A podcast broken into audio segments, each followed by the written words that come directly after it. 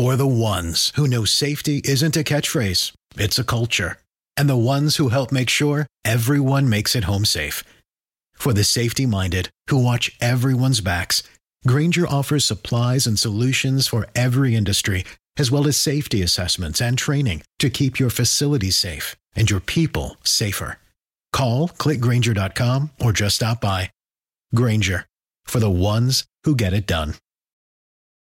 Hike the trail? Check. Order takeout? Check. Schedule heart checkup? Done. We've all adapted to a new way of living. Keep your healthcare on schedule with Johns Hopkins Medicine, where your health and safety are our highest priorities. We're ready to care for you through virtual and in person visits across Maryland and the greater Washington region. Your health, our experts, safely caring for you. Schedule your care now. Learn more at hopkinsmedicine.org forward slash safe.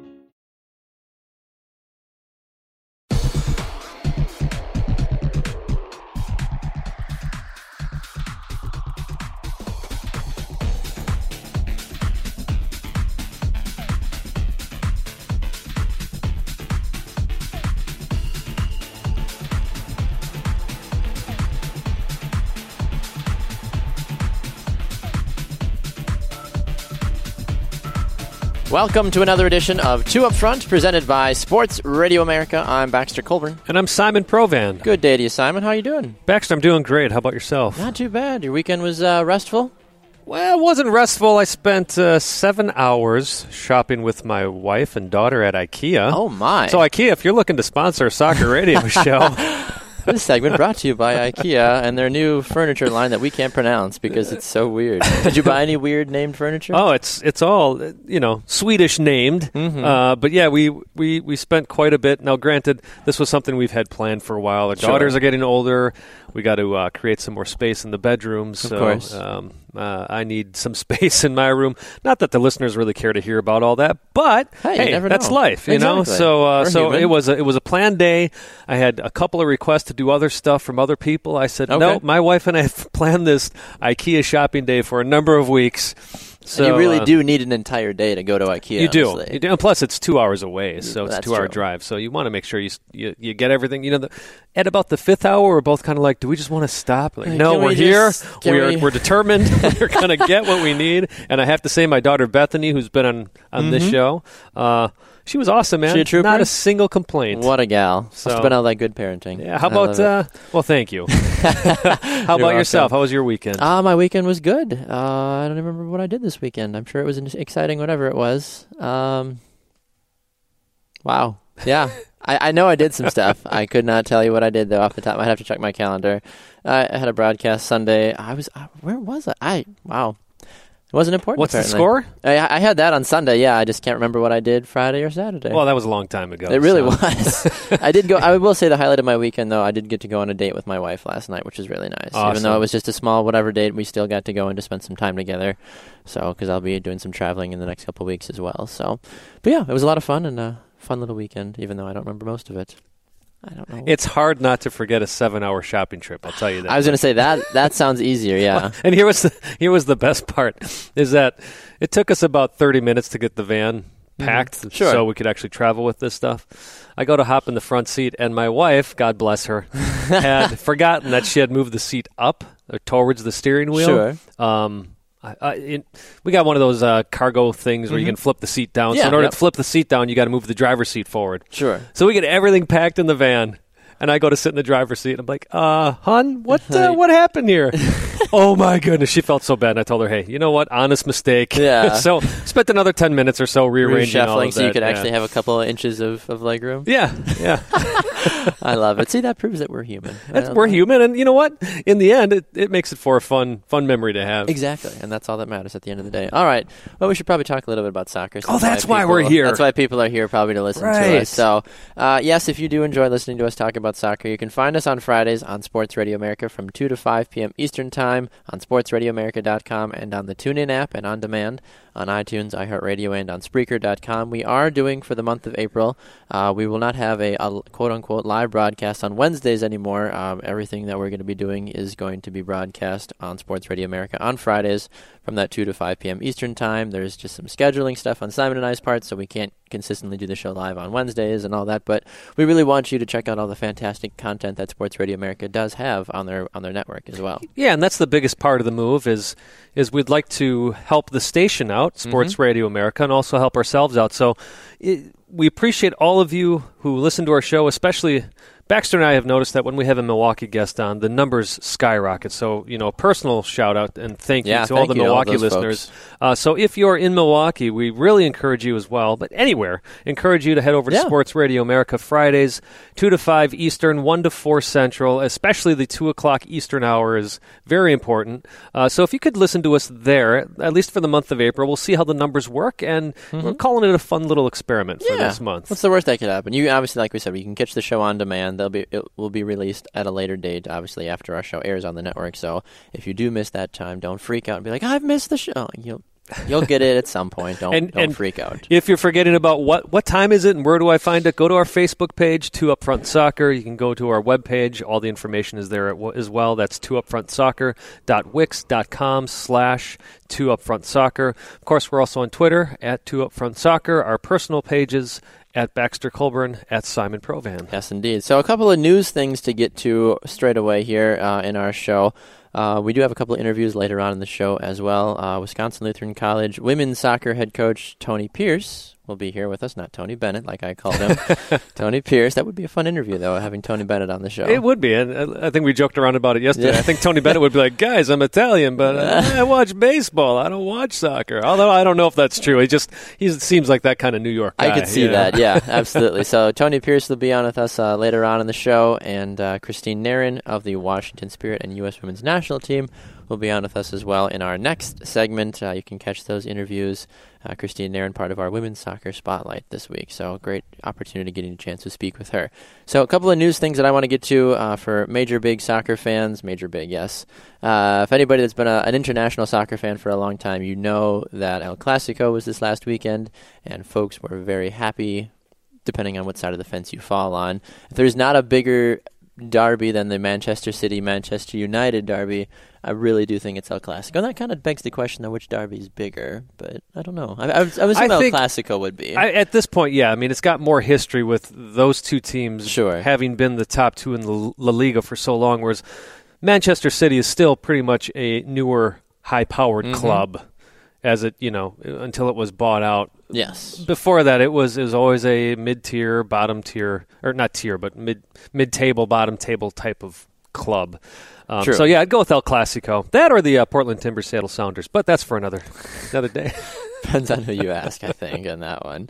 Uh, so yeah, Real Madrid getting a, a, victory for the first time in a long time uh, against Barcelona. It was great for them to get a nice victory. Uh, they win two to one. Uh, Barcelona got the g- game going in the 56th minute on a nice little PK goal, like an actual like Gerard Piqué, not a, from the penalty not spot. a penalty yeah, kick, right? the worst. Like PK right. goal, I'll be like, wait, who scored? Be like.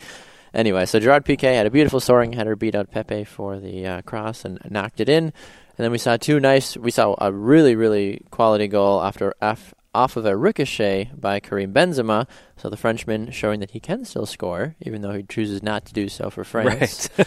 um, or he gets involved in scandals, which ban him from the French national yeah. team as well. But anyway, different time, different But still subject. doing well with Real Madrid. He is. He is. And then, of course, you know, game's on the line. You need a man to step up and score a game winning goal.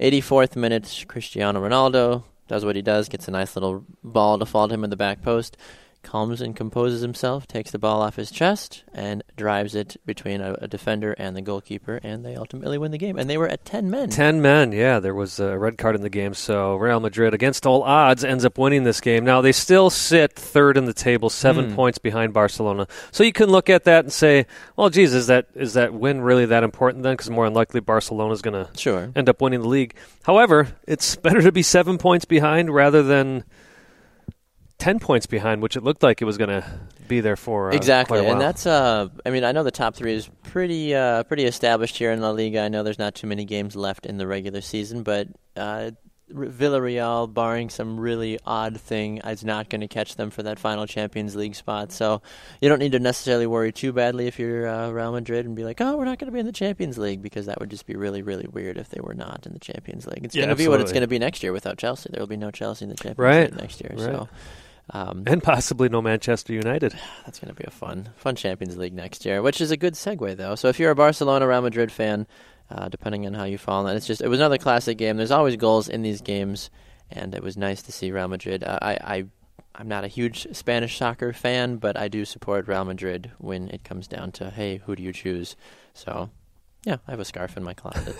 That's the extent of my fandom, honestly. There you go. And I've played with them in FIFA a few times. Anyway, uh, so t- speaking about Champions League, there's a new, more than likely team that's going to be jumping into the Champions League this year that uh, has not only taken the Premier League by storm, but has just taken the soccer world by storm as well. That's Leicester City, and uh, we understand that nobody could have written the odds to where they are right now.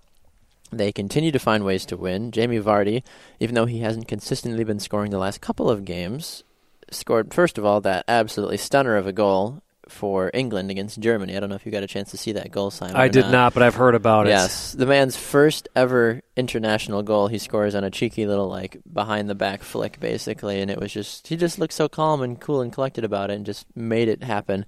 Uh, so Leicester City, though, they are obviously riding high. They are currently seven points clear of second place Tottenham Hotspur. Arsenal uh, in third place. So Leicester, barring, I don't really know if there's barring anything else. They're going to be in the Champions League next year. Yeah, I mean, you look at it. the The fifth place team at this point is who we are talking about, Manchester United. They're at 53 points. Leicester City's at 69. Now, granted, uh, United still has a game in hand, Sure. but that's 16 points. Even if United wins, they're 13 points behind. Yeah. And the reason that that's important is if Leicester were somehow to fall to fifth, that's where they'd end up. I, I haven't even done the math. Yeah, it's mathematically mathematically possible for that to happen, but Leicester to fall all the way to fifth. yes, Hmm. Well, the thing is, though, too, is you. I'm what I'm going to keep a small eye on, though, is West Ham United because they're only two points out of fifth place and three points out of fourth place. Not to say that West Ham United's going to go to the Champions League or Europa League, but they're the only other team close enough because Southampton would have to win out, honestly, to even have a chance. Even with Stoke City as well, Liverpool. I just don't see any of those guys uh, doing that. yeah. The, important thing about Liverpool is they do have two games in hand, True. because of the how they've been doing so well in the tournament. So they have an So opportunity. they do have an opportunity. I don't see it happening. Is it 38 games, right? 38 That's games, right? And Liverpool's at 30 So yeah. with 45 points. So you say they let's let's say they win the next two games. That puts them at 51 points. So Yep. it does it does put them up there. It's certainly possible. Yeah, obviously the uh, the top, probably the top nine teams in the league right now in the Premiership have an opportunity. I mean, you can make arguments about Chelsea as well, saying, "Hey, if they win out there at 44 points, well, a lot would have to go wrong." Talk about though defying all the odds. I mean, so long during the season, how many soccer pundits have we heard say there's no way Leicester stays even in the top four? There's no, you know, we we even had guests on this show say that, and you and I really didn't buy into it until until a few games ago. But look, they've got they've got six games left in the season. Yep. As I said, they're sitting seven points ahead of uh, Tottenham. Uh, even with Arsenal having a game in hand, Arsenal, if they were to win their next game, they're only at 61 points. So they're still sitting at least eight points clear of Arsenal if Arsenal wins their next game. True. So it's whenever you see teams this far ahead, this late in the season, they, they tend to Yeah. win out. I have a I have a, just a, a hard time believing that the soccer gods would do all of this awesomeness for Leicester City just to make them crash and burn Well, out. I, me- I know it's possible. I'm not gonna. I don't want to be that guy and be like, "There's no way this is gonna." Like, I know anything can happen. Somebody can get hurt. Somebody can get tossed out of a game. A weird ricochet goal. Anything can happen. well, you can say the soccer gods. I'm going to say it's the free beer and donuts. That also does help. So what I'm talking about here is uh, during their game Sunday, uh, which they beat Southampton 1-0, free beer and free donuts were given out to the fans. That- That's the dream. They couldn't take the beer apparently into the stands, but they could drink it out in the in the Mhm. concourse. But Free it was to celebrate the owner's birthday. Wow. What a nice owner. That's the way to hold on to a fan base right there. exactly. Can you imagine? I bet Krispy Kremes on top of it. By the they way, they were Krispy Kremes. I I need a Leicester City jersey. I mean, at this point, you almost want to cheer for the Jamie Vardy story because of how far he's come. Honestly. Oh, I mean, absolutely. you've seen those different, you know, pictures and stuff on Facebook of the, the like, hey, you know, here's like the five pictures of Vardy. You know, it's like in 2000 whatever he was like, you know, working at a supermarket. In 2000 whatever he was in, you know, third tier, second tier, first tier, and now he's, you know, premiership, national team, all this jazz. It's, Yeah. it's really a remarkable story. Kind of reminds me a little bit about the uh, former St. Louis Rams, Arizona Cardinals quarterback Kurt Warner as well, because he didn't get drafted and he was struggling Right. for a while too. And He then was in the Arena League with the Iowa Barnstormers. yeah, he was there. I think he actually was a bagger at a grocery store too. I That's right, he And was, yep. All of a sudden, he's now a Super Bowl winning quarterback. I think a Hall of MVP too. Yeah. Oh, absolutely. Terrific. You know, and I think one of the things that's great about Leicester City, this is this is what's keeping them in check as well, is uh, Claudio Ranieri, their manager, was asked, you know, is it is it how awesome is it to be part of this incredible story? And his response was, I haven't written anything yet. We haven't won anything yet. exactly.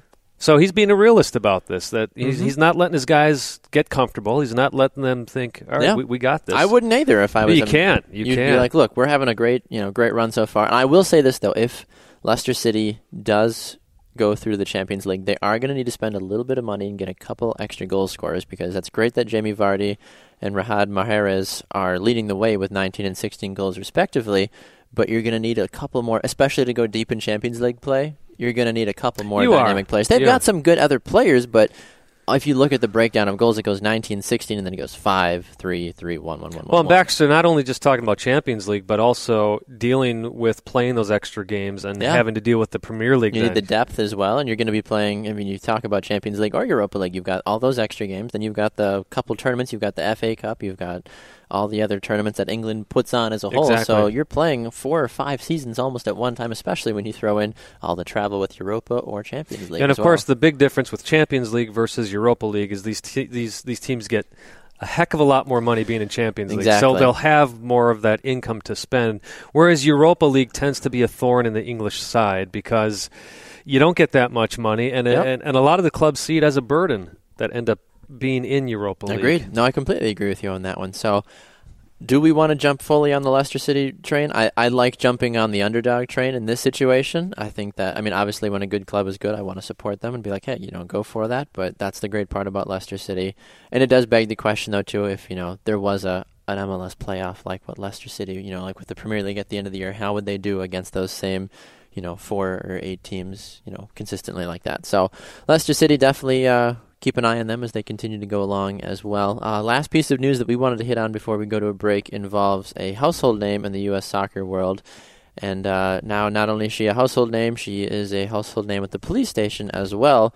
As uh, Abby Wambach found herself uh, arrested early Sunday morning by the police in Portland, Oregon. Uh, Portland never any good there. Uh, charged, she was charged with driving under the influence, and Wambach has accepted full responsibility about it. She was just at a friend's house for dinner and had a little too much to drink and uh, you know ran a red light. That's what spurred the officer to pull her over in the beginning. She wasn't there was no swerving or anything about that. She just ran a red light. The officer happened to be there and tagged her and. Uh, she did offer a statement about it, though. She said, uh, Those that know me know that I have always demanded excellence for myself. I have let myself and others down. I take full responsibility for my actions, among other things that she says. But she Well, I think is the, very the, remarkable about it. the though. most important thing is she says this is all on me. Now Yeah. you know me, Baxter. I, I admittedly am not much of a Wambach fan. Yes, yep. Um, and when I first heard about this, um, I'll be honest. My my first thought was, yeah, of course, of course, Abby Yeah. would do something like this. Uh, I give her tons of credit for doing what most athletes don't do, and That's that's coming out and Yeah. taking full responsibility for it. So. Uh, you know, Abby Wambach, I, as I said, I, I give you a lot of credit for this. Now, that said, if you're a person, you're at, out at a party, it is ridiculous in this time and age to be driving drunk, to be driving buzzed, to be driving under 100%. the influence. You've got Uber, you've got Lyft. Lyft. You've, of course, you still have the Taxi, taxis, yeah. and and this happens in Portland, Oregon. I've obviously I've been out there a few times Sure. now. There there are so many more transportation choices out there. You've Mm-hmm. got the street rail out there. Uh, their buses run quite late, so there's even if you didn't want to do Uber or a taxi, you can hop on these. So.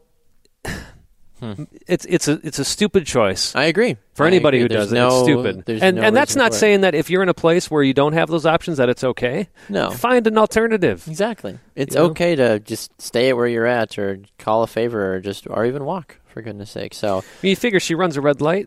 yeah, I mean, she got lucky that she didn't hit anybody and, and not kill anybody else or herself in Yep. situation. No, I completely agree with you on that one. Yeah, you definitely glad that this was the only uh, damage done. Absolutely. So, uh, the other, the side thing though to go along with that though is Alejandro Bedoya and Jozy Altidore have been having a little fun, and uh, Bedoya's been getting some backlash on Twitter as well from some fans, basically Right. saying, you know, you're a, you're a garbage player. What you don't have any reason to be commenting on this at all. And he was just, and he had some good points in the fact of he's like, oh, I I didn't realize that because we're athletes, we're infallible and we can, you know, do no wrong. Even though if we do do wrong, you know, oh, it's fine. It's not Well, and he was making a point. Now, I want to say this before I go on because I don't want people getting upset with us. We Yep. we came out and did a Facebook Live video, and, and we talked about how we agree with the woman Yeah. um, suing U.S. Soccer right now that they should be paid the same. So Yep. keep that in mind with this comment I'm about to say. A couple of fans and came out and said, "Hey, wait a second. If this happens to a male player." You know, people give them all kinds of grief for it. Mm-hmm. Agreed. So, you know, we're talking about equal rights. There's also equal consequences. exactly. And and even though she came out and said this is all on me, let's get, let's treat her like we would treat any other professional athlete and call her out for doing what she did. Mm-hmm. I agree. and of course, Bedoya's big comment was, "Hey, maybe you should play it on a blame it on a, a foreign Must have player's been a talent." foreign player's Yeah. fault. Yeah. Yes, No, that was definitely by far the best. Jozy Altidore said should have used one of the team vans. LOL. Which, of course, re- goes back to uh, when Hope Solo and her husband were driving U.S. soccer vans while they were drunk. Uh, I mean, Bedoya did offer like later on in some of his tweets saying, "Look, I do stand with you know with the women, and I do stand with what's going on." And that is another thing, though, too. We have heard, just going back to a new segment that we did talk about earlier in the week when we did our pod special. We've had we've heard guys like Landon Donovan and Tim Howard and other big names come out and say, "Hey, I totally support what the women are doing." So it is nice to see that there is a blanket coverage across. Yeah, you know, and I, the last thing I want to say is for those fans going after Bedoya, saying, "Hey, this was this is the worst day of your life of her life. How can you go out and do something like this to her?" Look, it's the worst day of your life if a family member dies, uh, something tragic happens to you. It is. Might it be the worst day of her life? Yes, but she chose to do that. This isn't this isn't something that was out, of her, out of her control. control, So if you're sitting there saying that he shouldn't be going after her or making comments because of the situation she was in, folks, she put herself in that situation. You agree. you you opened the door for people I to give you grief. completely agree. I completely agree. Yeah, it's very interesting to hear uh, where everybody falls on the sides of the fence with this one. So, all right, we're going to jump to a break. When we come back, our women's soccer spotlight will be here. Christine Nairn of the Washington Spirit will be here to join us, and uh, we'll chat a little bit about soccer and uh, a different derby, as she knows it, uh, down in Australia. We'll talk about that more right after this on Two Up Front, presented by Sports Radio America.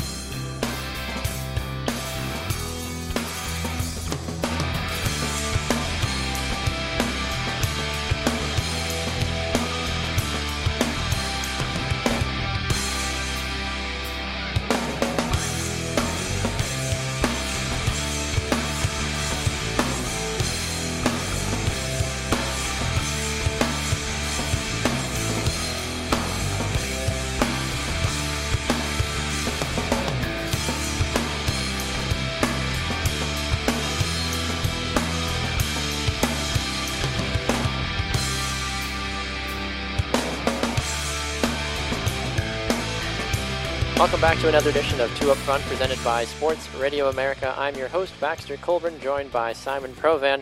On the line with us now for our women's soccer spotlight is Washington Spirit midfielder Christine Nairn. She joins us on the phone from the great state of Washington. Welcome to the program. How are you, Christine? I'm good. Thanks for having me. You are very welcome. So you guys are rolling through preseason right now, and things seem to be looking good. You are two and zero in the preseason. Uh, the Spirit, everybody looks to be doing pretty well. And uh, how are things looking on your end from uh, your perspective? Yeah, it's been a good uh, three weeks of preseason. I can't believe this is already our third week. Um, but the team's doing really well. We're just learning each other's uh, strengths and weaknesses, and you know, learning our style of play and the way uh, Jim wants to, you know, structure our new team. And you know, uh, I'm excited to be on board. I'm excited for a new coach and for him to be, bring new things to the table. And you know, to be honest, I'm I'm excited for the season to get started because. uh we've been kicking each other for the past three weeks, and I think it would be fun to kick someone else. Absolutely, yeah. You mean that in the nicest way possible, I'm sure. yeah, absolutely, absolutely. well, we actually had a chance to speak with Jim uh, a couple weeks ago on the program, and he was very complimentary about the team and. Uh, everything was starting to just kind of come together at that point. You you ladies had just reported for camp at that point, so he uh, I'm sure has a, a little bit different tune by this point. But uh, preseason, as we mentioned, going well for you guys. You're uh, two and zero oh in preseason. You actually just took on your alma mater uh, just this last a couple days ago and uh, scored against them as well. Was that a little bittersweet to pay to play against Penn State like that?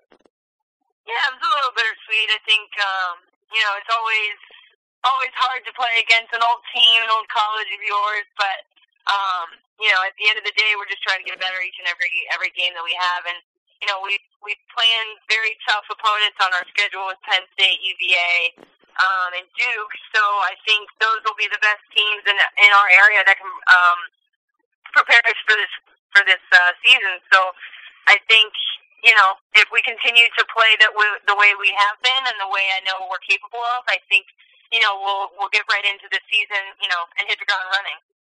Talking with Washington Spirit midfielder Christine Nairn here on Two Up Front. Now, Christine, you spent some time in the NWSL before the Washington Spirit with a team called the Seattle Reign. A few folks may have heard of them. They've got uh, some semi-notable players, if you if you uh, catch the sarcasm there. But uh, talk a little bit about your experience with the Reign, uh, as they have kind of been a dominant team in the league since day one, really.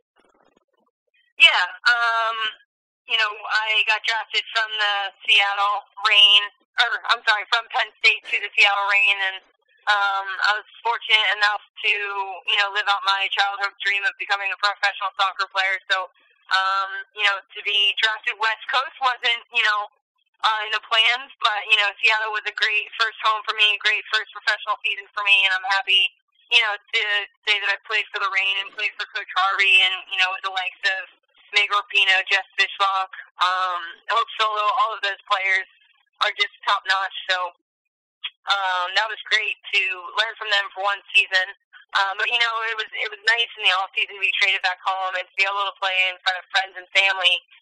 Week in and week out is something you know it's very special to me and very important to me because you know family is a big part of you know my life and you know to be able to represent them on the professional stage is you know something that I think doesn't happen very often and I get to live out in my upcoming third year with the Spirit. So, um, you know, I never forget where, you know, Seattle picked me up and, and gave me a shot for my first year. But um, Washington Spirit is home, and I'm excited to get started with them this season. Speaking of being at home too, you've had the opportunity to go a little bit, bit of abroad as well. You spent some time in the uh, out in Australia in the W League as well, playing for Melbourne Victory. Now, for those that don't know, there's two different teams in Melbourne as well. For the, us that don't know the difference between the two Melbourne Victory and Melbourne City, can you explain the difference? Is it kind of like a Manchester United Manchester City rivalry, or is it just two friendly clubs?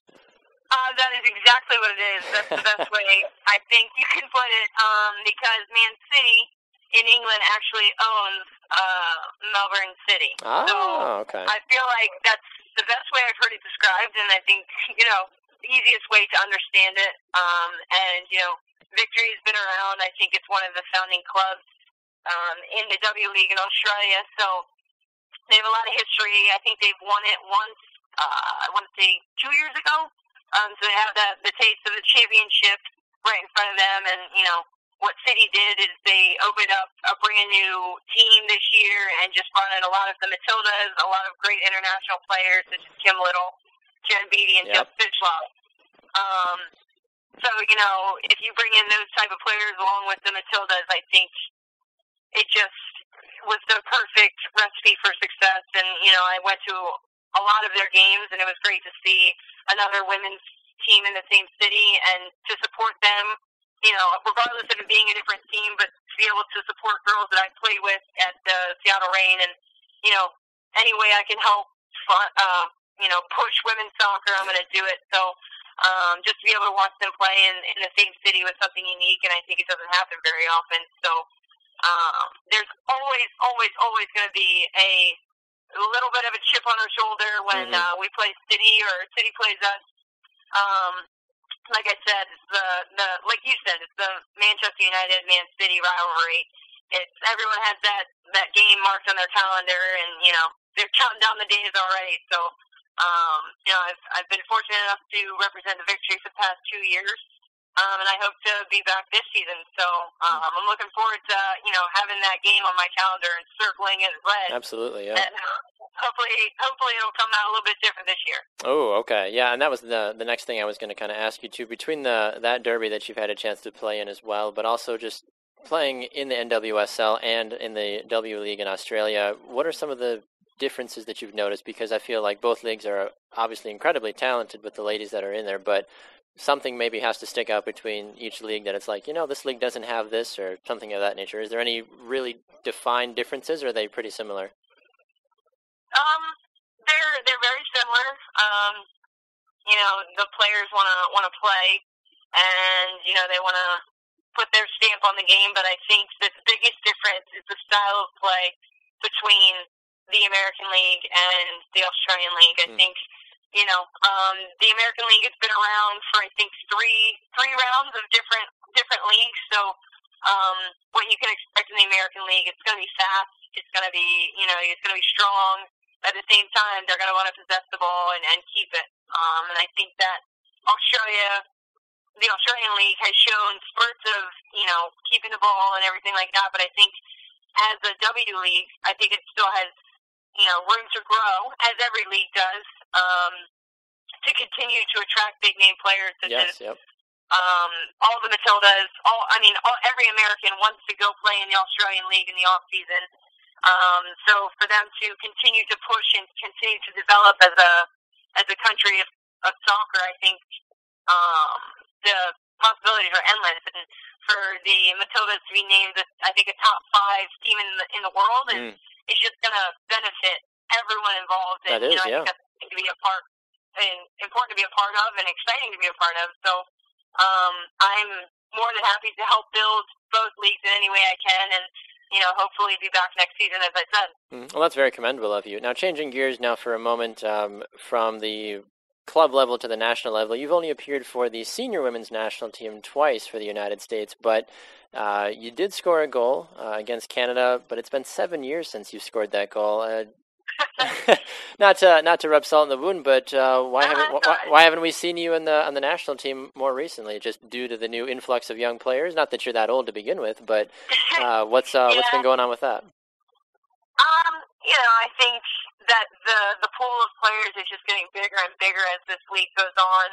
Um, you know, Jill has done a great job of bringing in uh, new players and giving the players a chance. I actually um, had to miss the first uh, Melbourne Victory, Melbourne uh, City game due to being called into national team camp uh, with the full team this past, I think it was uh, October. hmm Uh, you know, so it's kind of bittersweet of missing the the first derby game versus you know going to a camp with the U.S. Women's National Team who's ranked number one in the world. So uh, I couldn't complain too much. Absolutely but, you not. Know, to be able to you know even even be on the same field as those of those women um, for a week was was something that I've learned tremendous amounts about myself as a player and you know as a person. So um, I'm looking to hopefully get called in again. I think that's always the goal of Absolutely. professional athletes is to you know always push for that next level. And you know I think um, you never know. I mean the Olympics are coming up. You know the teams. There's some older players on the team, so you never know. You know my my job right now is to just continue to keep my head down, work hard with the spirit, and if that gives me a call up, you know that's great. But I'm going to continue to work hard for my team right now and my club, and you know try to try to be the best for my team. So I think that's my first goal right in front of me. But the national team and pushing for that, it will always be in the back of my mind. Absolutely, and I'm sure that's something Coach Jim loves to hear too, knowing that uh, one of his most talented midfielders is going to continue to do everything she can to uh, make the team great. Now, I'm curious from a perspective that uh, you know, you've spent some time with the, you've been in the U.S. national team system for a long, long time, even back to when you're the young age of nine. But one thing I've always wondered uh, on the men's side, we always hear, you know, USA Mexico, the huge, you know, big rivalry. Who is the the clear defined rival for the women's national team? Is it Canada? Is it Mexico? Is it a team like Germany that we've seen so many times? Do you do you happen to have any insight into that at all? Um, I think in in Concacaf, uh, I would definitely say it's Canada. Um, I think you know in you know Europe, you you have like your pick really. Is it France? Is it Germany? Is it you know Sweden at times? Or you know in the oceanic region, Mm-hmm. is it Australia now? Is it Japan? I mean, take your pick. I think that's what's so great about women's soccer is that every time a team sees the U.S. on their schedule, they have the best game of, of their history. Yeah. And I think you know for the U.S. to have the tar- the the, uh, the target on their back, um, is just going to be beneficial for everyone involved. And you know, I would I would love to see the U.S. play against every country and you know really define who the rivalry is. But you know, the U.S. is going to bring it game in and game out. I think it's just you know what team is going to be able to capitalize on the U.S. on that day. And you know, at times I thought you know Australia was a very good team in this past World Cup. I thought you know Germany showed moments of brilliance. So did France. Uh, but I think it'll take a, a full team effort and a very good game from the opposition to take down the U.S. But you know, they're not bulletproof. They're they're you know they're human too. So I think that whoever the U.S. plays, they're gonna you know you're gonna get a good game, and it's so exciting to watch the U.S. women's play. Absolutely, yeah. They are a tremendous team to watch and something that has really inspired the next generation of uh, women's soccer players. All right, well, before we let you go, Christine, uh, opening day just a couple weeks away for you ladies. Uh, you take on the Boston Breakers at home, and then you go on the road for two games, and then you go take on some teams like Portland and Houston. Uh, aside from opening day, I'm sure where all the jitters can finally be getting out and you can finally uh, tackle and hit a few people from the other team instead of your teammates. Uh, is there a couple of games on the schedule this season where you just have them circled, kind of like that, that derby that you were talking about with Melbourne? Uh, yeah. Um, to be honest, every team that we play against, we always get a good game. I think, you know, there's only 10 teams in this league so far. Um, but, you know, you're always going to want to play against the best teams and see how you get, see how, what result you get to, uh, really compare yourself to, you know, the best in the world. So I think the first, uh, opening weekend is definitely circled. We want to, you know, impress our fans. We want to sell out the uh, soccerplex. We want to put on a show for whoever comes and watches us play. I think um, when we play Portland against Mark, that's going to be an emotional game. You know, Mark did such a great job for us at DC, but you know he moved on, and you know we're excited to have Jim, and I think Jim's excited to play against anyone. Like I said, he kicked somebody else besides ourselves. Um, and another one, we always want to play Seattle. I think you know, we've we've gone to the playoffs two years in a row, and unfortunately didn't get the result. But you know, we they've proven to be one of the one of the best teams in the league and one of the best teams in the world. So you always want to uh, play against them and see if you can get three points out of the match. And you know, if you don't, you know, you can always go back to the drawing board and say, how can we get better? And I think Jim does such a great job with that of always going back to say, what can we control? What can we do better? And that's exactly the type of program that I want to be a part of. That's fantastic. Well, Christine, we really appreciate you taking a little bit of time out of your busy schedule. The Washington Spirit Open day against the Boston Breakers at home, April 16th at 7 p.m. Eastern Time. Washington Spirit Boston Breakers. Go check it out if you are in the area. If not, definitely find a streaming channel or a social media platform to follow the game as well. Christine Nairn, what a pleasure. Thank you so much for taking the time today. We really appreciate it. Thank you so much for having me. You are very welcome. All right, we're going to run to a break. When we come back, we've got more here on Two Up Front. Stay with us and don't go anywhere.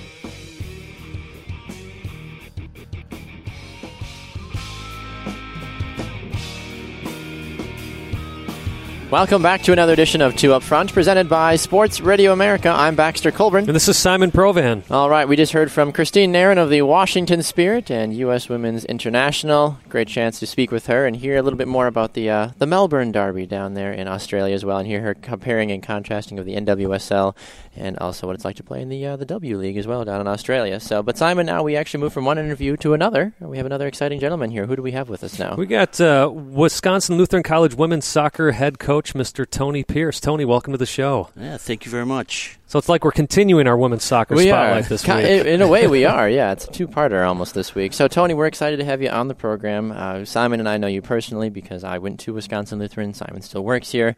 Uh, I've had a chance to watch you from the coaching perspective. I know Simon uh, knows you a little bit more before when you were still Yeah. doing your playing days as well. So, Right. uh, why don't we talk a little bit about the coaching season right now? Uh, you you guys have a couple couple months still until opening day for you. Uh, September first, I believe, is, is opening day. I believe against yeah, I think uh, Lake right Park. around there. So uh, you've been now here at Wisconsin Lutheran for a total of six years. You were here for a couple years, took a couple years off. Now you're back again. So you're, you're four years back into the process of everything. And um, can you kind of give us a little synopsis of how last season went and how we're looking going into this year? Yeah, last year we uh, we had a young team and really kind of an unproven team, and as we've been going through and the growth process, kind of changing the culture of um, you know what the women's soccer program is about here at WLC. Um, you know, we went through some growing pains, and uh, last year I think our team was uh, was a tight unit, but uh, we just had to learn each other and, and what it was about to play together. Um, and we took our lumps, and we played some quality teams. You know, I think we had three teams that were in the top 25 in the country, and uh, you know maybe we uh, jumped the gun a little bit by scheduling those guys, but uh, you know I want us to be able to compete with those play, you know those those teams and our players to see what it's like to be in that environment, and and like I said, for us to be able to handle it, and uh, so um, this coming season. Uh, the girls have been working hard in the off season. We're started our um, non-traditional season last week, and uh, everybody's on board. Everybody's been working hard. They've been involved in uh, the PEP program over at uh, Froedtert. That's Tw- huge. Okay. Yeah, and uh, it's you can tell that it's helped them.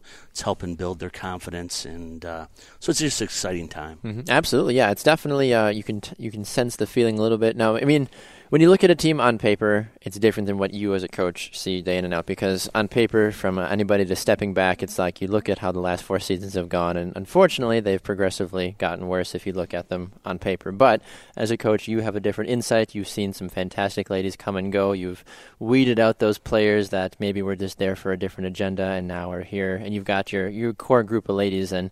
I do feel, at least from the conversations we were having even off air as well, it sounds like you're you're really gung ho on this group of ladies that you've got coming in. But I mean, last season you finished ninth in conference. You finished two and eight overall in conference. But moving into this season, you've got obviously another tough slate of games as always. But uh, what is do you have? I know it's still very early. You haven't finished all the recruiting process and everything yet, too. But what is your your preseason message to your gals right now?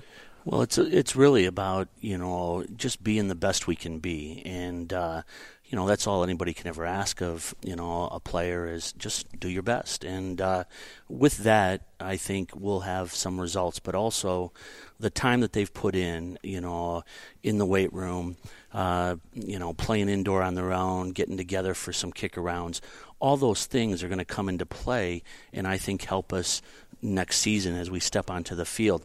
I think we're going to surprise some teams. Um, we still, you know, are looking to uh, finish. Uh, you know, some goals. We we we've increased a little bit of point production, but it's still not, you know, what we need to be successful. And I think with the attitude and with the girls uh, working in the off season, they're going to see, you know, that they're healthier, that they're able to uh, just compete um, with other teams, fight for balls, win some things, and then you know good things are going to happen, which hopefully puts us in a you know a little better position than we have been in the past. Tony, I, I know you stated that one of your goals is to get in the conference tournament this year. What do you have to do to get there? Well, again, it's you know we have to not give up as many goals as we have in the past. We've, um, you know, it seems like at times we've had some mental lapses where you give up one and now all of a sudden you give up three, you know, and and that has to stop. But uh, you know, I believe that that'll happen for us this coming year.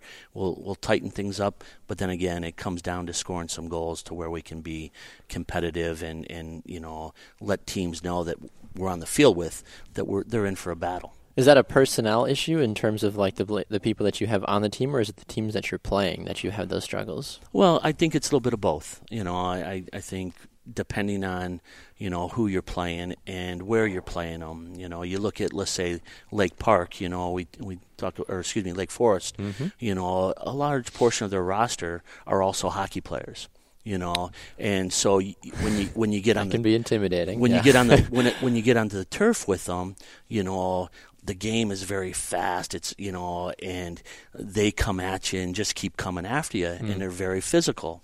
You know, when we've had them at our place, you know, the result has been a little different where the grass is a little bit slower, the game mm-hmm. slows down, and our field's a little bigger. And so we're able to spread it out and avoid some of that contact, you know. But like I said, now I think as our girls begin, you know, their second, really second year of lifting in the off season and getting themselves stronger, the physical side of it doesn't become a you know a, as big of a factor Absolutely. No, I, I, completely agree. Yeah, you know, moving on to a more general question, we talked about this a little bit, but this is a Division three school that you coach at. So uh, I'm curious about what some of the extra challenges are. You don't have scholarships to offer. No Division three school ever does. So how does that make it different with recruiting versus being a Division two or Division one school? Well, yeah, you know, at the Division One level, if you're, you know, you offer a player some money, everybody thinks that, oh, you know, there's scholarships out there and stuff. But in reality, you know, at the Division One level, on the men's side, there's 9.9 scholarships for a fully funded program, and for women, there's 14. And so, um, it's not a lot when you know, but you get even just if you offer somebody, hey, we can pay you, you know, five hundred dollars for books, hmm. then they're able to say, hey, I'm getting a scholarship. sure, know? sure, and that makes everybody feel better. But um, you know, let's face it, at the Division three level, the the girls that are coming in, you know, the school actually has some great academic scholarships that are out there. Absolutely. And I don't care whether you know, hey, however you're getting the money to help, you know, alleviate the the stress of the cost of the you know school is wonderful. But you know, our presidential scholarship is fifteen thousand dollars, cuts cost of school in half, and and that's just tremendous. You know, so trying to get them to understand that that okay, it's not athletic, but it still is a scholarship that mm-hmm. you've earned by doing well in school. You know, you're going to receive this money, and so you know you should be proud of that. Though you know those merit scholarships are huge. Yeah, and, and there's also something to be said too about having a smart person be on your team on, on the field because generally that means they're going to be a smart player as Certainly well. Certainly helps. Mm-hmm. That's for sure. Yeah, I mean, I can attest to that though too, Tony. I mean, that's the reason I ended up here at WLC is because I was I was recruited, you know, by the men's soccer coach, but then I was offered just a very good financial aid package, you know, and and I knew going in for Division three, it was like, hey, we can't offer you an athletic scholarship, but we can offer you other scholarships based off of how you did, and ultimately that's why I chose to go here. I mean, the program looked like a lot of fun, but also, you know, I I knew when I got out of college in four years that I wouldn't have as big a debt as I was right. as I was going to, and, and that's the that's the thing you accept to go into a Division three school, regardless of how big or small the program is, regardless of how successful it is. Be like, look, I'm here because a I love soccer, I love it, love it, love it, and b I, I'm going to be getting an education. Like that's more so a focus as yeah, well. the bottom line, you know, is is exactly that. That you know, you're going to walk away getting an education, and uh, you know the soccer experience is going to be is going to be enjoyable. It's going to be good. It just really helps supplement mm-hmm. the educational side. But um, yeah, you know, there's a place for everybody. I mean, you know, regardless of where you are on the spectrum, there's a place for you to play in this country. You know, at the collegiate level. Exactly. And uh, you know, here we are trying to uh, you know, find players that help us get better. But uh, you know, the to answer Simon's question, it's tough. You know, it's tough to get um, the players to understand that hey, you know, you can have really the best of all worlds by coming to a Division three program. Um, the one thing, and even when I was coaching at the Division one level, um, and I tell it even to the gals that come in, our recruits, I say, hey, you know, the one thing you have to ask yourself is if you get hurt tomorrow and you can't play anymore, exactly, do you still want to be at school here? you know, and if the answer is yes, then you're in the right spot, Mm-hmm. you know, and so many players go away or go somewhere to play because of a scholarship, and yet when they get hurt, now they're lost and they don't want to be there, and it's you know some problems Yeah. uh, creep up. That's exactly what happened to me too. I mean, my, my freshman year, I played most of my freshman season. Then I broke my foot, and then I was originally from Florida. Here I am in Milwaukee, never been before, and I'm like, hmm. I mean, I and then I, I was able to meet enough professors, and ultimately my wife, which certainly helped uh, me wanting to stay. So, but yeah, you're right though. That's that's definitely the thing at this stage. It's like, hey, if look obviously from the academic perspective, it's like soccer is that added bonus. Like, hey, I'm going to get a great edu- education, but I'm going to keep playing the game I love as well. So, well, Tony, we know that from a from a coaching perspective, you also do other things in the Wisconsin area aside from the college area. You you coach at a couple other places in the area. Is that right? Well, I, I do some work with uh, Pewaukee Sussex United. I'm actually my title is uh, director of select soccer, but um, Brian Staus is the director of coaching there, and I'm kind of under him. Okay. And I, I help with uh, coaching education and uh, just really trying to help their program. It's a, a young program. The two communities came together about four years ago, and um, they're working through some of those bugs and. Uh, yeah, so it just kind of you know being able to give back some experience um, that I have in the game and that I've been through, and um, help share um, you know some of that knowledge. Hopefully, you know they think it's very but we'll see. I would assume Uh, so. I would Yeah, assume yeah. so. But uh, you know, I, I love it. I, I you know obviously I love the game. Been around it for uh, so many years, and you know it's been great to me. And uh, you know I just I can't say enough. So anytime I can be involved, you know, it's enjoyable, regardless of what level it is. So speaking of playing the game, you had won a uh, a championship back in the '80s, a national championship with UConn, where you were uh, obviously the starting goalkeeper. But along with that, I was when I was a young lad, Tony, about five, six, seven, you know, up through my teens. Oh, I thought you were going to say five or six years ago. I was like, yeah, yeah. okay, Simon, I, I remember remember going to Milwaukee Wave games, and one of my favorite players to watch was this young goalkeeper, number 31. That's correct. His name was Tony correct. Pierce. Mm. Uh, you bet you played indoor soccer when it was in its heyday. It was it was the thing that kept professional soccer alive in this country. Um, you know, people such as Baxter's age hmm really don't get how big indoor soccer was at that time. Still don't. No. Even after all the research and everything, I'm like, I don't understand the draw. What is it? Well, it's interesting, Simon, that you mentioned, you know, kind of, uh, you know, bridging that gap between the old NASL and then, you know, when MLS uh, came about. And uh, it was, yeah, it was a blast. When I came out of college, you know, the NASL went under. And so indoor was where those players flooded into. And uh, it was it was a blast. It really was. And I was fortunate enough to end up here in Milwaukee. And, uh, you know, from day one, it, it was a ton of fun. We watched the thing grow from playing in the auditorium, you know, Mecca Auditorium, to the arena, to the Bradley Center, and uh, Let, let me just jump in for the people listening to the show. So that w- that went from playing in a place that was about two thousand seats yeah, to about ten thousand seats, in the Bradley Center I think is 17,000, 18,000. about eighteen thousand. Yeah, and we, you know, I think we averaged when we were at the Bradley Center, we averaged around twelve thousand. Yeah. there were, you know, probably Wow. 10, 10, 12 games that we uh, sold the place out. I have some nice photos from the rafters where you know the place would be rocking, and uh, so a ton of fun. But no, you know, it, it was a great time, and you know, like you said, uh, guys that you were playing against would be, you know, had played for their national team. Guys like Johan Neeskens, who had played for Holland in the 74 78 World Cup.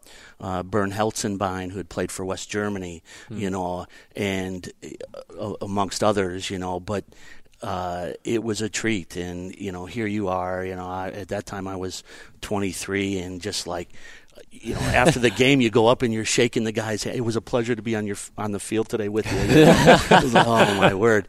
But uh, you know, it, it, it, our rivalry between Chicago at that time that had you know Karl Heinz Granitza and uh, Brett Hall and some other guys that you know Michael Richardson, who eventually uh, finished his career in, in Milwaukee, and but just really talented guys, and, and it was fun. The games were were intense, and uh, you know, the the way the ball was held and the ball moved, and just a lot of fun. Like I said, I can't say it enough. It was a, it really was. It was a pleasure, and it was one of those things I had always dreamed of. Um, you know, playing professional soccer, and so I got to live it for ten years. It was great. Mm. And I got to imagine, as a goalkeeper, in some ways, the indoor game is a lot more fun to play than the outdoor game.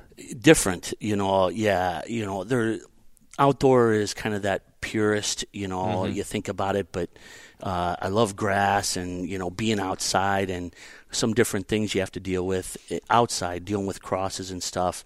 But indoor, you're involved probably every 30 to 45 seconds. You're getting a touch on the ball, whether it's with your feet or with your hands. And then obviously things are much closer, so uh, reaction saves uh, become uh, more prevalent. You know, outdoor game, if you make 12 saves a game, you're busy. You know, indoor game, you're that making, was a slow night. yeah, yeah, 12 saves, you're like nothing. You didn't do anything. You were on the bench. Yeah, yeah. so you know, but though, yeah, heck, man. It, 25 saves in a game, 30 saves, you know, and uh, you earned your money for sure. It mm. was it was crazy. The end of uh, my my first year in Milwaukee, um, I wasn't used to training kind of day of the game. You know, we would train in the morning if we had a seven o'clock game and stuff like that. You know, going and just being learning to be a professional. But I had lost. I I came into the team at about 175, 180 pounds, and uh, by the end of that first season, I was down to about 164 pounds. wow! Okay. So I, I, I played 33 of 40 games that year, and uh, I you know I'm like, oh my gosh, the trainer took me in to the doctor and stuff, and they're like, well, you're at about three percent body fat. We got to get wow. some weight on you. We got to, you know, and then from then on, I you know managed to um, lift a little bit and you know start eating a little better and that type of thing and played the rest of my career at about 185. So, but, okay, that's uh, a good size. Yeah, it was it was it was great. It was yeah, great. I loved I loved going to the games, watching them, and it's uh, you know a pleasure to have you on. And I want to say one little thing: Milwaukee Waves is still around. Granted, you know indoors not as big as it was obviously with the outdoor game becoming uh, so big in this country. But uh, Milwaukee Wave's still around, and I want to say something. Tony Pierce's number deserves to be retired. I've said that for a number of Amen years. To Again, even before I met you, Tony, I've always been confused about that. So if anybody from the Wave is listening to this, get Tony Pierce's number retired. It's well deserved. yeah. Well, well, Tony, appreciate we appreciate you being on, sir. It was a, uh, a distinct pleasure as always, and uh, I know I always enjoyed chatting with you as well during the yeah. during the college days as well, and uh, certainly one of those coaches that I uh, I would have loved to have been able to have a chance to play for at some point. So. Well, well, thank you very much. Appreciate you guys, and uh, no, it's wonderful being here anytime. Love yeah, to come back. we'd love. Yeah, I'd yeah. love to have you back on. And uh, for any of those high school seniors out there wondering where should I go to college, WLC is a beautiful campus with a, a with a great coach, and yeah.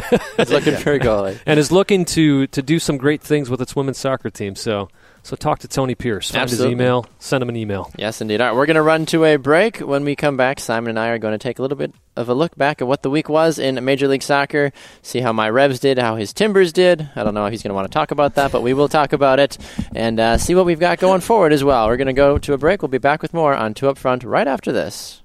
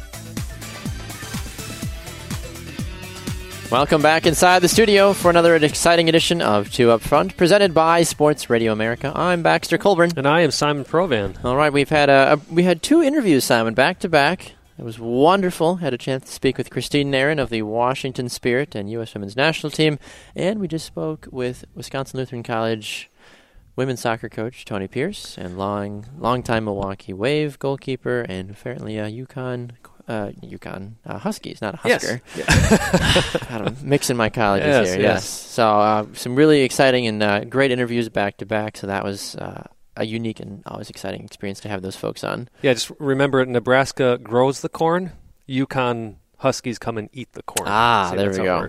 There we go. You know, it was, it was it, it- we had a nice little chat off air as Tony was leaving too, and he, he made the point of that generation of professional players is a forgotten generation, and, it, and it's true because is, yeah. so many of those guys are, are still out there doing wonderful things. Um, Zoran Savic is back at Sporting KC. Him and Hector Marinaro were were the uh, two big guys with the Marinaro Cleveland Crunch. really yes, name. yes. Oh my lord. Uh, those two guys were superstars in that league.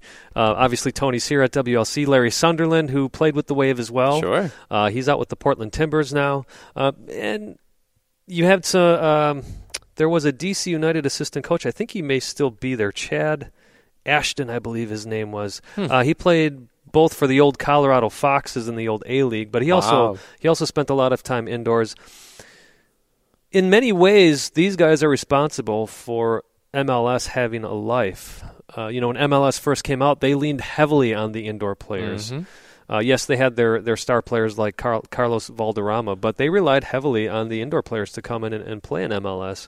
Uh, and in many ways, those guys kind of got pushed aside after the league finally started to Yeah, grow, which is unfortunate sad to see. hear, yeah. Uh, but yet, you do have guys like Larry Sunderland with Portland Timbers. He was with the Chicago Fire for quite a while. Um, know, Tony was rattling off a list of guys. I know my brother Steve was part of that generation. Yep. Uh, you know, he's a head coach over at um, a local high school, Sussex Hamilton, and they've. I've I've seen him take programs take programs uh, another program South Milwaukee. They were horrible. We always played them high school. They were horrible.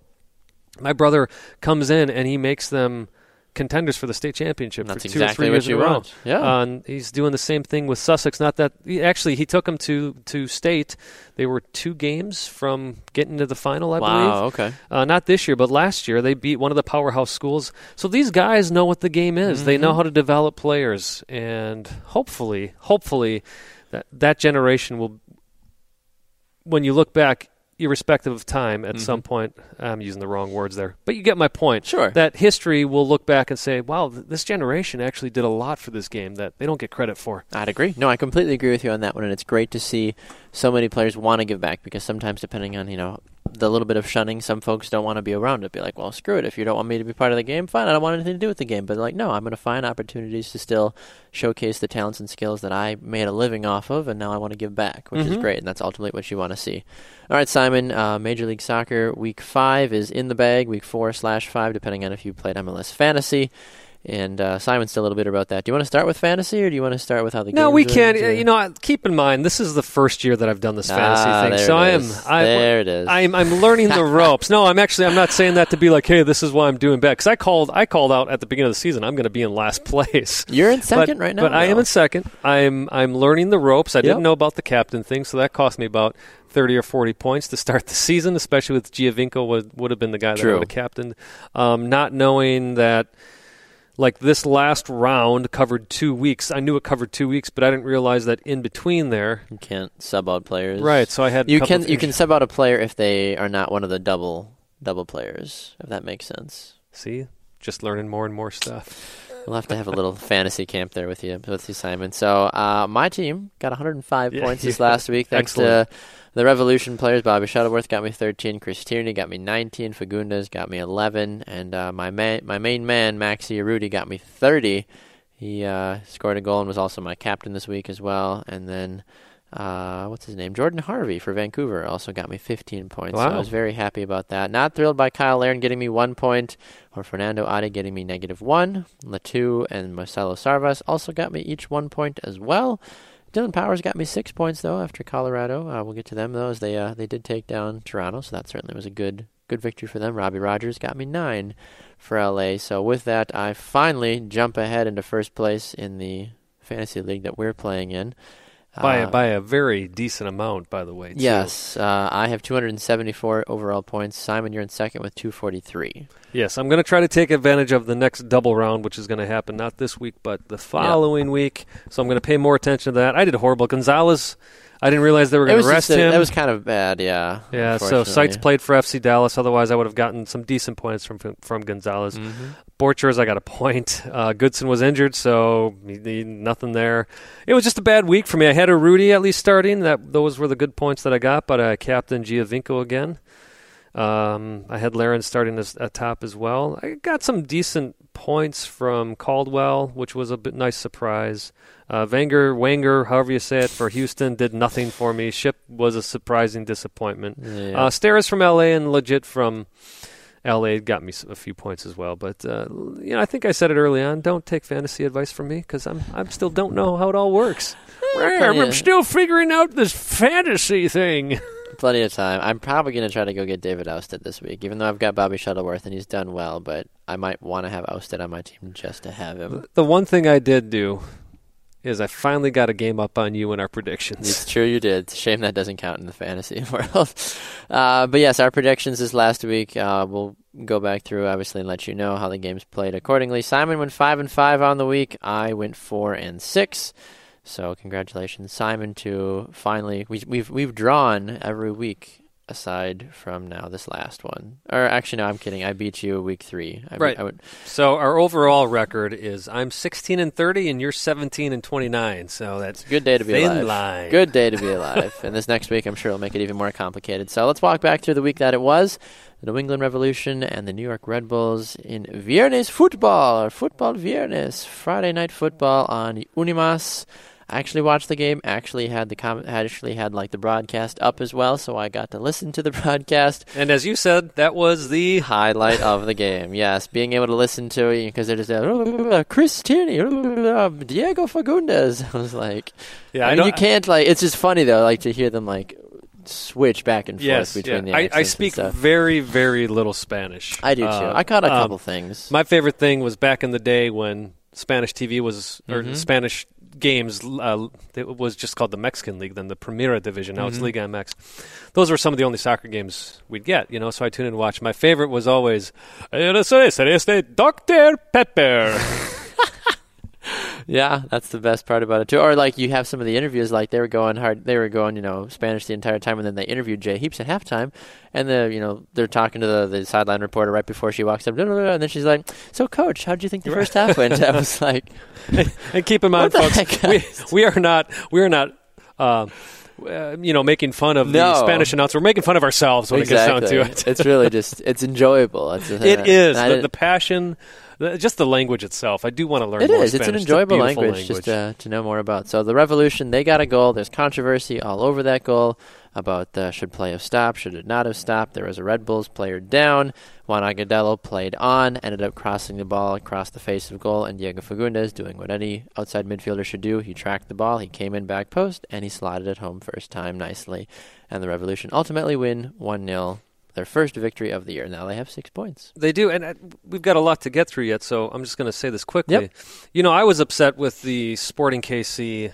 Yeah, you mentioned that with Brad Davis. Right, with uh, they were playing against Toronto FC. Yep. Um, you know what, what got me upset about that one, and I, I will stand on this. I don't care what Alexi Lalas says.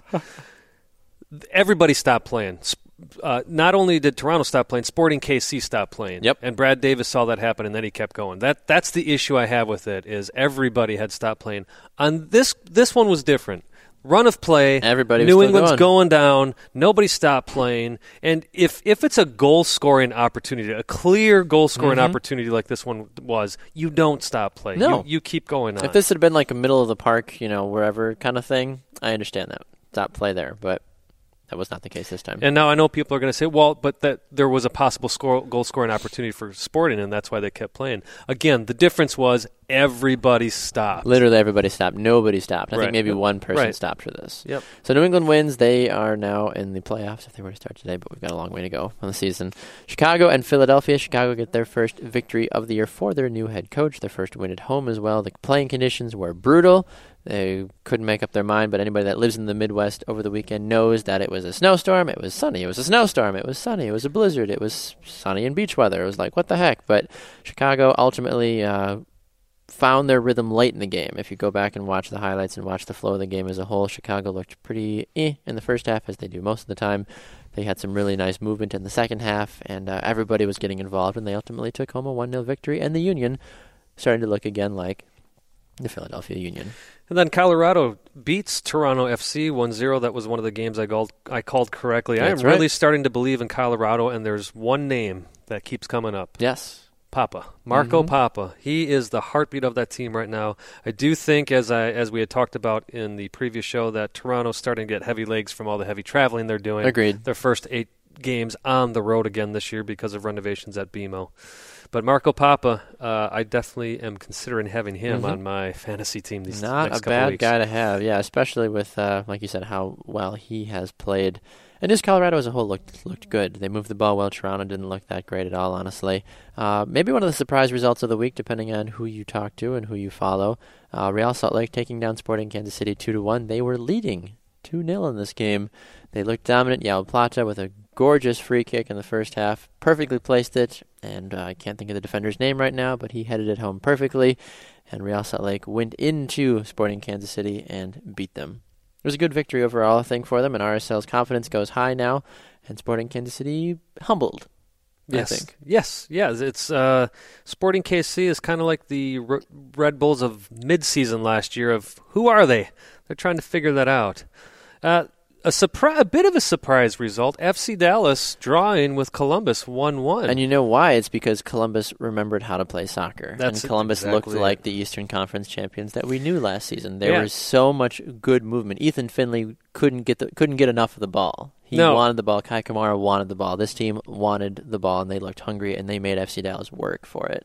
Higuain with a perfectly placed corner in the Yep. ninth minute with that Justin and put in the back of the goal. But nevertheless, FC Dallas completely dominated this game, um, and it paid off for them in the 77th minute Yep. with a uh, Akindele goal. Uh, but listen to this: 21 shots for FC Dallas to Columbus's eight. But only four of those shots were put on target for FC Dallas And as that's well. that sounds like a Portland Timbers problem when you look at it. It does, yes. We'll get to Portland in just a moment. Uh, Simon and I were gracious enough to give Seattle the first victory of the year, so you're welcome, Seattle. yes, and you know I, there was one of those deals, Baxter, where uh, I didn't pick them, which is why I said congratulations on getting your first win. And- Exactly. And, that's exactly what happened. And I had a thought in the back of my mind, too. I'm like, it's home. I feel like Seattle's finally just They're due know, for they're one. due for one, yeah. And they did. Clint Dempsey. They took it all the way until the late, I believe, 75th minute, 76th minute, I believe. Um, and Clint Dempsey got a, a weird little just heads up goal in front. Got a nice little cross in and popped it in, and hey, they won. Uh, one of the most entertaining games of the week was Vancouver and LA, even though it was scoreless. There, you, you almost you left that game tired like it was a five six shootout. Can David Ousted do this week in and week out for the rest of the year? No, I don't know. Because that was the story of Where this is game. it? What is his nationality? Do we know? Is he a Canadian? I would be very. I'm gonna look curious- that up. I'd be very curious to know where, what country tie he Yeah, has. You go ahead and talk about the game. I'm going to yeah, I mean, honestly, though, looking at this game, as you mentioned, though, David Ousted standing on his head most of the game really shut down what LA was doing. But it was also good on the flip side because, from LA's perspective, they had all their big guys in and they came at them with a fury. And you could tell later on in the game that Bruce Arena wanted this game because he brought in all five forwards. He pulled two midfielders and a forward. He brought in Alan Gordon, Bradford Jamieson, and Gyasi Zardes, all three of which, between the three of them, they got off six shots and they were on the field for the most was 29 minutes with Zardes. Those guys were gung ho to get after the goal. Alan Gordon at the end nearly got that traditional Alan Gordon goal. It was a perfectly placed ball for, into him. He got a, a solid header on it, and he just pushed it wide. Perhaps it's no surprise. Ousted is Danish. And if you think about the great Danish goalkeeper for Manchester United, uh, Peter Schmeichel, Yes.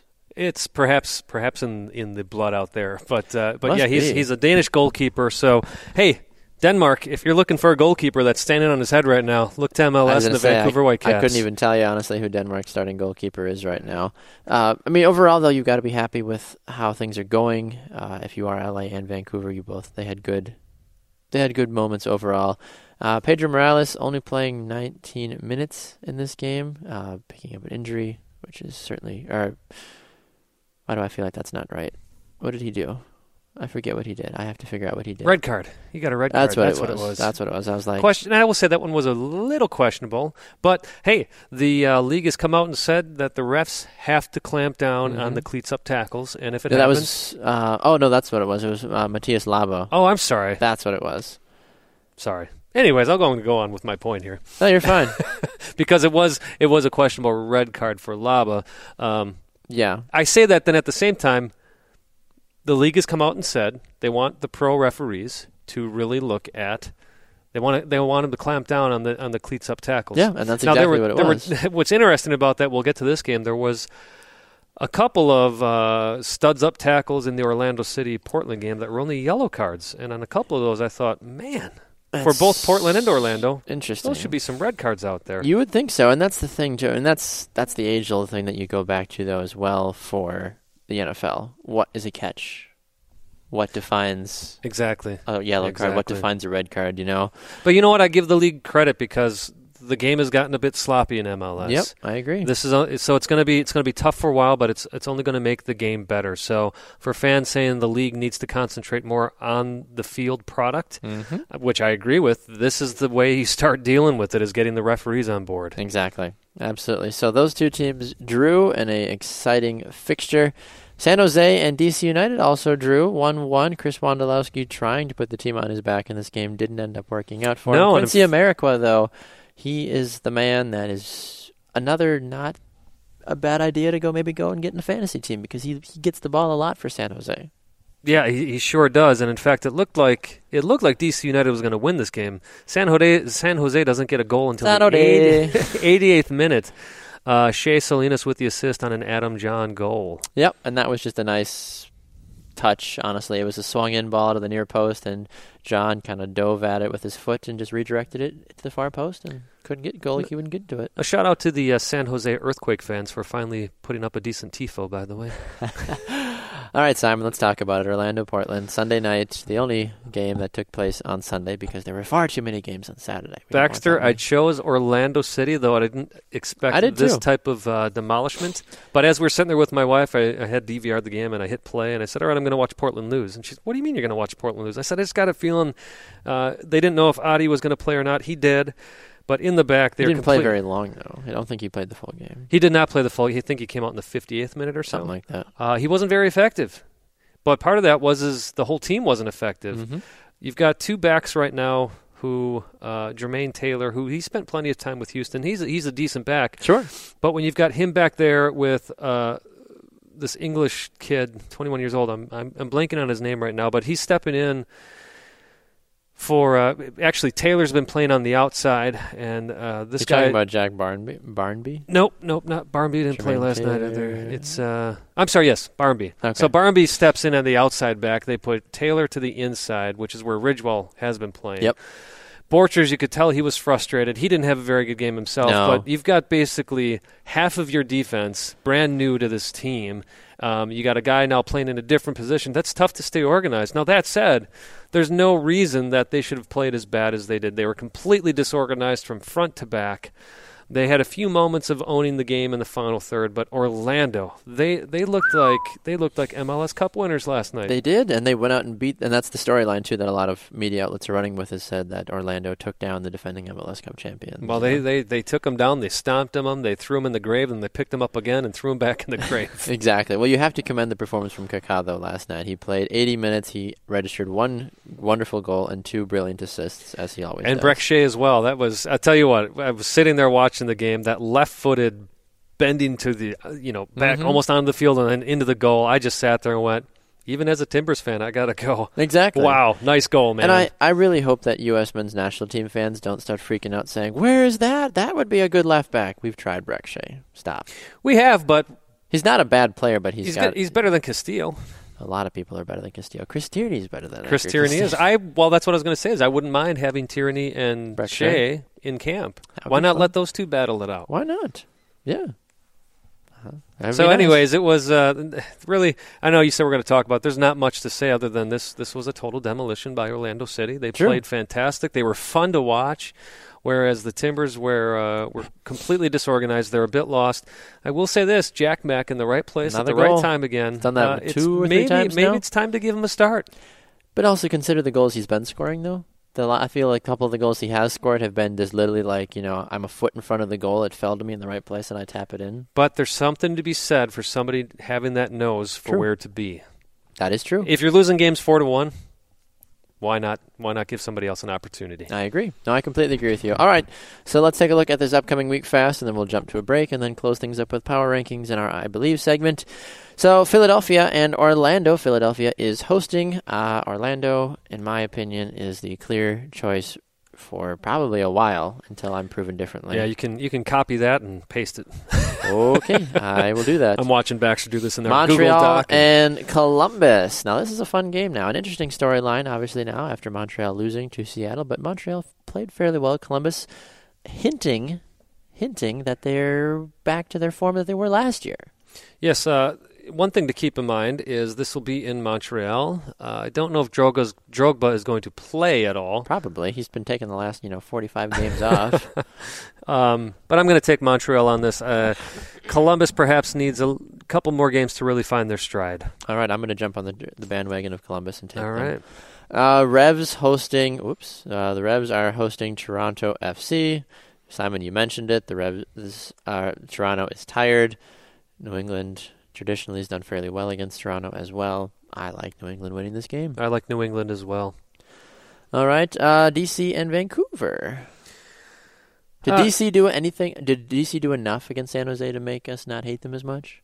Well, they were at least up 1-0 almost the whole game, so True. that's that's pretty decent. Is that enough Uh, to warrant them a win over Vancouver, though? Uh, no, but I think it warrants a draw with Vancouver. Okay. I knew there was at least one coming this week. New York Red about Bulls. yourself? Uh, oh, I've got Vancouver. I'm Okay. sorry, Vancouver. I still think that I think that they're catching up now to what's going on. and I like where they are moving forward. Uh, New York Red Bulls and Sporting Kansas City. You thought I was done with the draws, but I'm not. I'm taking a draw here uh, because don't know who Sporting Kansas City is, and the Red Bulls have been struggling. Mm-hmm. This is in Red Bull Arena.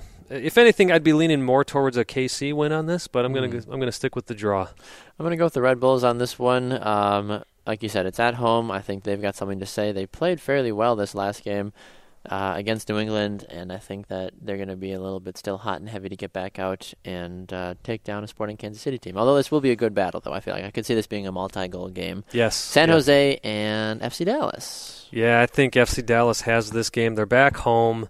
Uh, Wondolowski's going to sneak a goal in there, I'm sure. But I think with Rudy Diaz, uh, well, who else you have in there? Cas- I don't know. Castillo. If Castillo. We'll see who's back in goal if it's going to be Seitz or. Gonzalez. But Probably be Gonzalez by team. this point, honestly. I've got FC Dallas taking this game home Yeah. as well.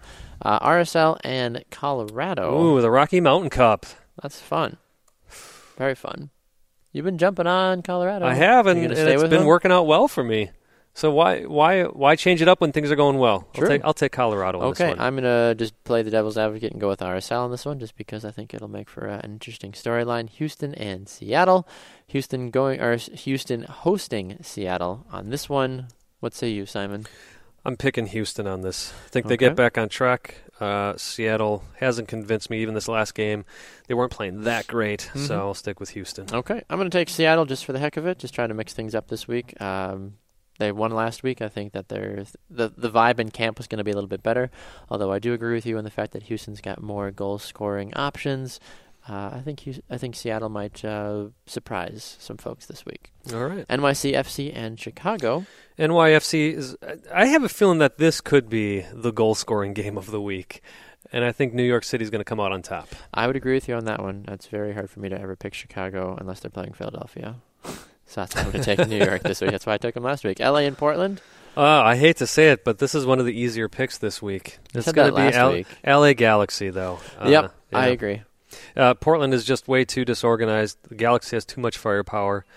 As great of a goalkeeper as Kwarasey is, you can't have all these shots on goal. And these, I mean, that's the thing. Orlando was, for as awesome as Ousted is playing, a lot of shots are actually somewhere within his reach, and he still Mhm. has to make some amazing saves. But these Galaxy players know how to put that goal in the net past Kwarasey, who who won't be able to reach these saves. So easy. I agree. pick. I think LA's got the better uh, better overall flow, honestly, and I think they're going to do a darn good job with it as well. All right, quick break, come back, power rankings, I believe, and then we're out. You're listening to Two Up Front, presented by Sports Radio America.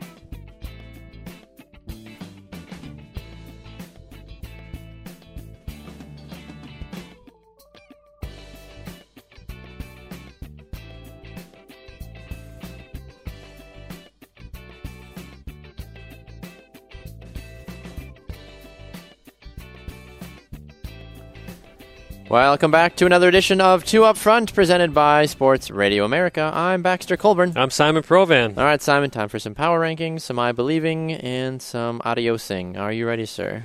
Yes, I am. Okay. Are you sure? I forgot about the power rankings, but I can do this quickly. Absolutely. Let's jump into it. Okay, well, I'll uh, I'll run my five, and then you. Uh, You got them up there, so I I, can really see. Okay, good. All right, so my number five is the New England Revolution this week after their victory. I think uh, watching the full game, their offense moved the ball well. Lee Nguyen, Teal Bunbury, Scott Caldwell, Juan Agudelo, even Kelyn Rowe, and Diego Fagundez all started to put things together this week, and I think that warrants them a spot at number five in my power rankings. Yeah, I'm going to. Uh, I'll add him as he talks. so all right, keep- that sounds good. As, like I, as, I, as I mumble and fumble here, did you know that Chicago is in sixth place though in the East? I did not realize that. Don't worry, I'm not putting them there Good. in my uh, power rankings. But Philadelphia was my number five last week. I'm taking them out. Baxter, I'm going to cheat and copy. I'm going to do New England Revolution That's fine. as my number five team. Totally fine. Uh, RSL defeating Sporting Kansas City this last week has warranted Sporting Kansas City, who was my number one last time, to drop all the way to number four. Number four, you have Sporting KC at number four. Uh, let's see, what was mine last week? San Jose. Yeah, I think I'm going to drop San Jose out, and I'm actually going to put RSL in at the number four spot. Interesting. Okay. Good to know. RSL is actually my number three team. Uh, I think that victory against Sporting Kansas City in Sporting Kansas City is a big, big victory for them, and I think it will help propel them now for the next couple games. Yeah, absolutely. I can I can completely see that. Let me see where I'm at here, RSL. I'm looking over your shoulder. Good thing this isn't a test. How did Houston do? Didn't they? Did they play? Did they did they Did they play? lose? Yeah, I don't What'd they know. do? Yeah, you know what? I'm going we to keep. talked about it, didn't we we? did, we did, but I'm going to. Uh, yeah, I'll, I'll keep Houston at number. gonna go Houston to three, huh? Yeah, Dropping them a spot. dropping them a spot. Yes. That's fine. Number two, I'm riding the purple wave. Orlando City SC. They go to number two for me. They do. You put a beat down against the defending MLS Cup champions, regardless of how good or bad they're playing. It still warrants you some success. Orlando's looked good all year.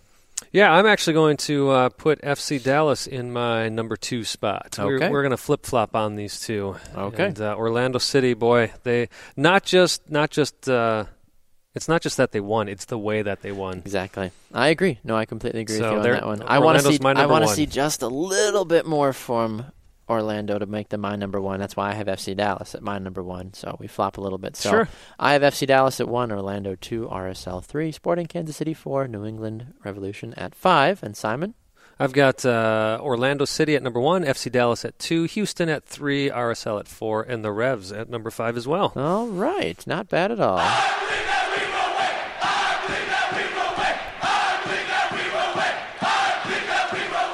I just gave Simon a heart attack. Sorry about that.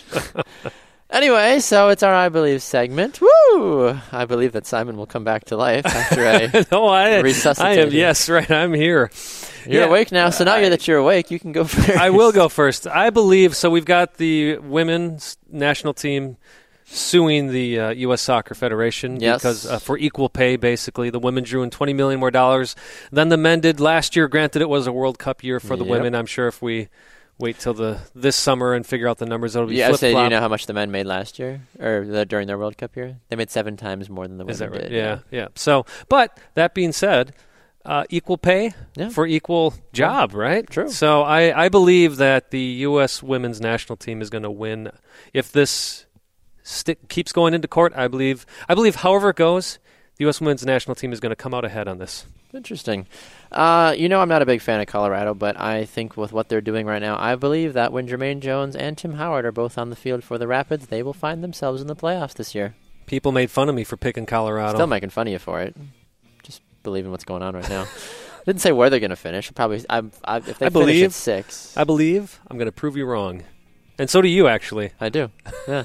All right. Well, thank you so much for tuning in to another edition of Two Up Front, presented by Sports Radio America. Remember, for the month of April, you can get us from 2 to 5 p.m. Eastern Time on Sports Radio America. No live shows anywhere that we're pre-recording them due to our busy schedules as well. Uh, special thanks to Washington Spirit midfielder Christine Nairn for joining us today, and Wisconsin Lutheran College women's soccer coach Tony Pierce as well. Great conversations, great soccer talk as always. So we appreciate them joining us today as well. Simon, any closing thoughts for us? Just make sure you check out our Facebook page. That's at Two Up Front.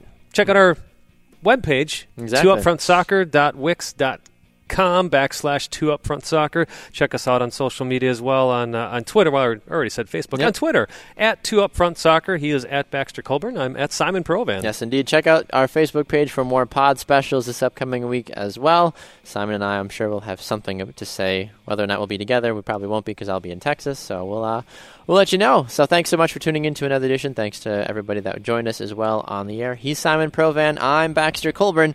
We'll see you next time on Two Up Front with our manager being the one above. We are Two Up Front.